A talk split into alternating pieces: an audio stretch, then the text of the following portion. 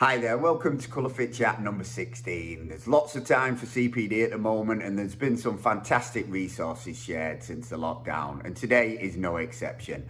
Our guest is performance nutritionist Charles Ashford. Charles currently works at the University of North Texas, where he leads the sports nutrition program for all the collegiate teams and athletes, which is built from the ground up.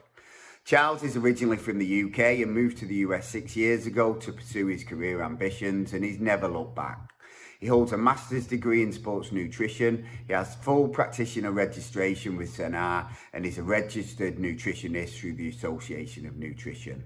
Alongside this, he has credentials for sports nutrition, strength and conditioning, and exercise physiology. I recently saw him present at the NASM conference and he was absolutely superb. Charles is going to talk about nutrition for American football, which is the focus of his current PhD. It's an absolute brilliant episode from a brilliant practitioner, and I'm sure you're going to take absolutely loads from it. If you want to ask any questions or an opinion, then please get involved on tonight's Twitter at 7 pm on at colour underscore fit.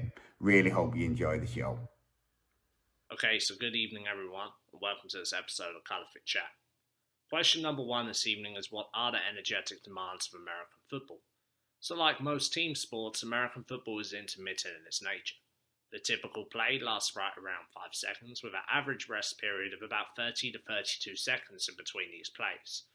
The total duration of the game can be over 3 hours, although it's not too uncommon that this gets close to 4, depending on the different styles of offense being featured in the games. Clearly, these repeated high intensity efforts are going to tax both the phosphocreatine and the anaerobic glycolytic pathways.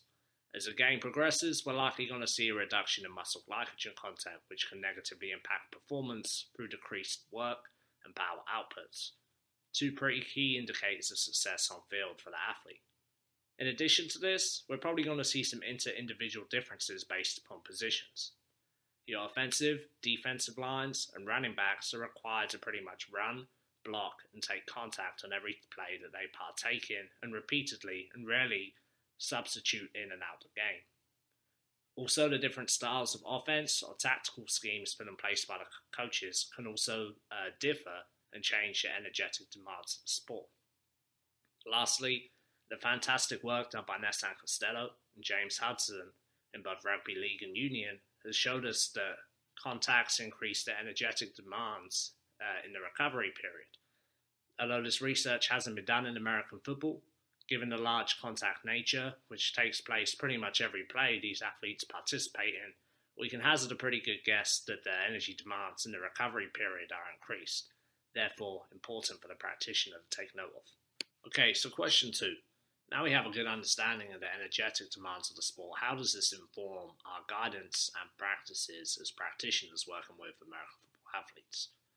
So these athletes typically have a large body mass, so therefore high calorie intakes to be able to not only maintain this mass, maintain lean muscle mass, but also be able to complete the work which comes in a training week, uh, in season, a recovery period. Uh, are these calorie intakes getting low, uh, and these guys love to eat. Um, always a pretty heavy emphasis on protein. Obviously, protein is going to help with the retention and growth of new muscle mass. Um, it's going to help facilitate recovery, and also, uh, again, these athletes love to eat, uh, and protein is a big part of that. So, anywhere between 1.6 to 2 grams per kilogram for athlete is going to help facilitate those training adaptations and that recovery piece. And we can really emphasize this for our menus and dining facility and again by tailoring the different snacks that athletes have access to. And again, supplemental protein is not uncommon in these American football athletes. And again, holding on to this muscle mass is really key. Um, some research at the elite level shows pretty significant correlations between body mass and performance. Uh, and again, ensuring that these guys are, are getting paid uh, those big contracts that they're after. Given the high intensity, intermittent nature of the sport, there's obviously going to be emphasis on carbohydrates, and we're going to try and achieve this through good quality whole food sources at meal times, and again making sure we're having uh, the right snacks and beverages around training to help these athletes get those carbohydrates in. Lastly, an important one uh, and often overlooked is uh, emphasizing those mono and polyunsaturated fat sources. I think especially at the collegiate level, athletes like to gravitate towards the fast food, the fried options, perhaps uh, these high quality fat sources get left on the back burner. I think really important to not only support their performance but their health. Uh, American football athletes do have a pretty good documented history of having cardiovascular issues, uh, especially with this kind of incessant need to gain weight and mass. So, again, uh, making sure that we're taking care of their health too with the dietary fats. Question number three Are there any hydration or cooling strategies that you like to use with American athletes? So, here in the US, especially around about the time the training camp and the competitive season gets underway, it's not too uncommon, especially in the South, that temperatures are still in excess of 100 degrees Fahrenheit, and athletes can be practicing in this heat twice a day uh, and with the protective gear also. So, trying to find ways to help uh, athletes hydrate, rehydrate, and stay cool effectively is really a key part of what the performance nutritionist does. Um, another factor not often spoken about is offensive linemen. Defensive linemen typically have pretty high percentages of body fat, so their ability to dissipate that heat uh, can be difficult. So we may look at incorporating some ice slurries prior to practice. Um, athletes seem to take to these well, and a good good way of being able to kind of cool the body prior to uh, practice and try and offset some of those negative effects of the heat. Uh, fortunately, given the nature of the sport, we're able to take plenty of hydration breaks and making sure those fluids are ice cold. Uh, and again, having sports drinks on hand too, uh, obviously to be able to try and get some electrolytes back in. Problem sometimes with some of these sports drinks, the sweat rates of these athletes can be very high. Uh, some literature highlighting American football athletes with uh, sweat losses of over two liters per hour. Uh, so clearly here, your typical sports drink is not cutting it.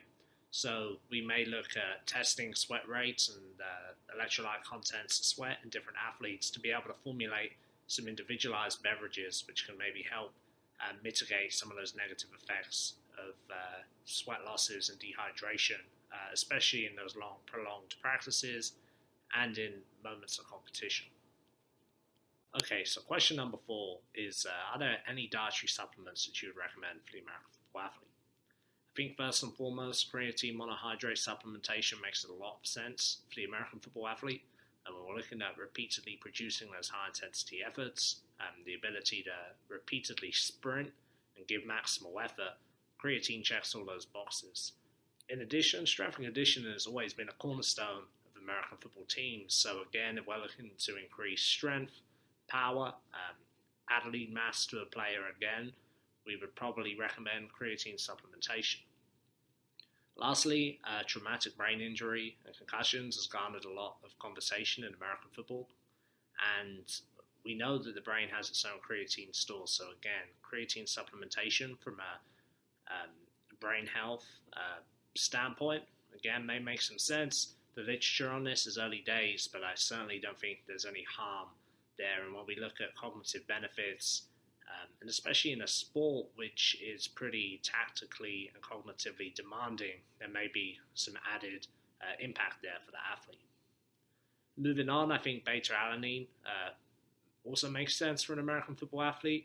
Uh, typically, we're told that one to four minute uh, period is where we're going to see the most benefits of beta alanine, and I think in some of these teams running that up tempo offense, going up and down the field, kind of within that time period, it can make a lot of sense. Again, especially uh, for your linemen, running backs, you know, some of those positions that don't substitute in and out frequently, and the ability to buffer, um, again, is something that we've had some good anecdotal success with with some of the athletes that I work with. Lastly, one which comes kind of in and out of conversations is the dietary nitrates. We now know there's some pretty good evidence to support those high intensity efforts uh, as opposed to just solely endurance exercise. Uh, and I will say that a lot of the athletes I work with don't eat a lot of nitrate rich food, so we can fulfill our needs there in a 70 milliliter shot. Uh, and again, uh, it tends to be one that a lot of our athletes note they feel better when they take and do notice an improvement. So, by all means, have at it. So, the final question for this evening's episode is what are some of your top tips or advice you can give to an individual looking to gain work experience or a position overseas? Um, this is a question I receive a lot, and I think it's great that young practitioners are looking to step outside their comfort zone and expand on the wealth of opportunities that are out there. I think when reaching out and looking at these positions, uh, you need to be thorough in your communication. Make sure you're addressing these people uh, correctly Um, there's no spelling mistakes. You are attaching copies of your CV. Uh, you know, making sure you have someone check over that for you. Make sure it's well formatted. And these individuals are getting hundreds of messages a week from people looking for positions, and internships, and what can you bring to the table, which is uh, different and stands out from the crowd. So, um, you know, make sure to show yourself off and get yourself out there uh, and try and offer something in return. You know, what are you bringing to the table, which is different from those other 99 messages received that week?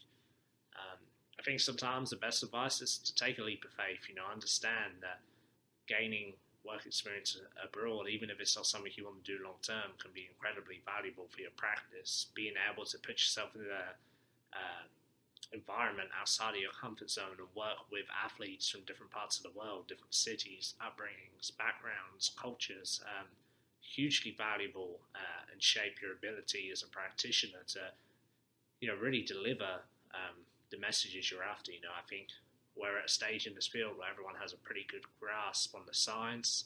Um, you know, everyone is pretty clued up, but you know, can you apply that? Can you get your message across uh, to an athlete from a different country, different upbringing, different age to you? Uh, it's a real challenge, but I think will pay dividends in the end. So a big thanks to Charles there for his expert advice. He's someone that really impresses me whenever we speak. He certainly knows his theory and how to deliver. American football is bonkers. As well as the physical, extreme tactical requirements, I know the varied social economic circumstances of the players also makes it really challenging. If you look at the external and internal physical metrics from football, they just aren't that high. But rest assured, the extreme intensities, the collisions mean these guys are burning through some calories. And as a result of their mass, their muscle mass requirements and the training demands, players require high calorie intakes, which we ideally want from carbs, protein, and healthy fats. But as Charles mentioned, fats can be a challenge with the penchant for fried foods. Hydration and cooling is an issue because of the high temps, humidity, and protective clothing. Sweat testing could be useful here to individualize strategies. Use regular cooling, hydration breaks, electrolytes, and I first learned about pickle juice to negate cramping from watching Last Chance U. For supplements, creatine seems a no-brainer for football. Its benefits in negating brain trauma is a fascinating area of research, as it is with DHA with omega-3s. Part of the advice for working abroad is advice for all performance disciplines anywhere in the world. Can you sell? You are selling your opinion and practices to management and athletes. Thanks so much for tuning in. Please subscribe to our podcast and YouTube to hear the whole episode and leave a review. And hopefully, we'll see you next week. Stay indoors, look after your loved ones, and take care.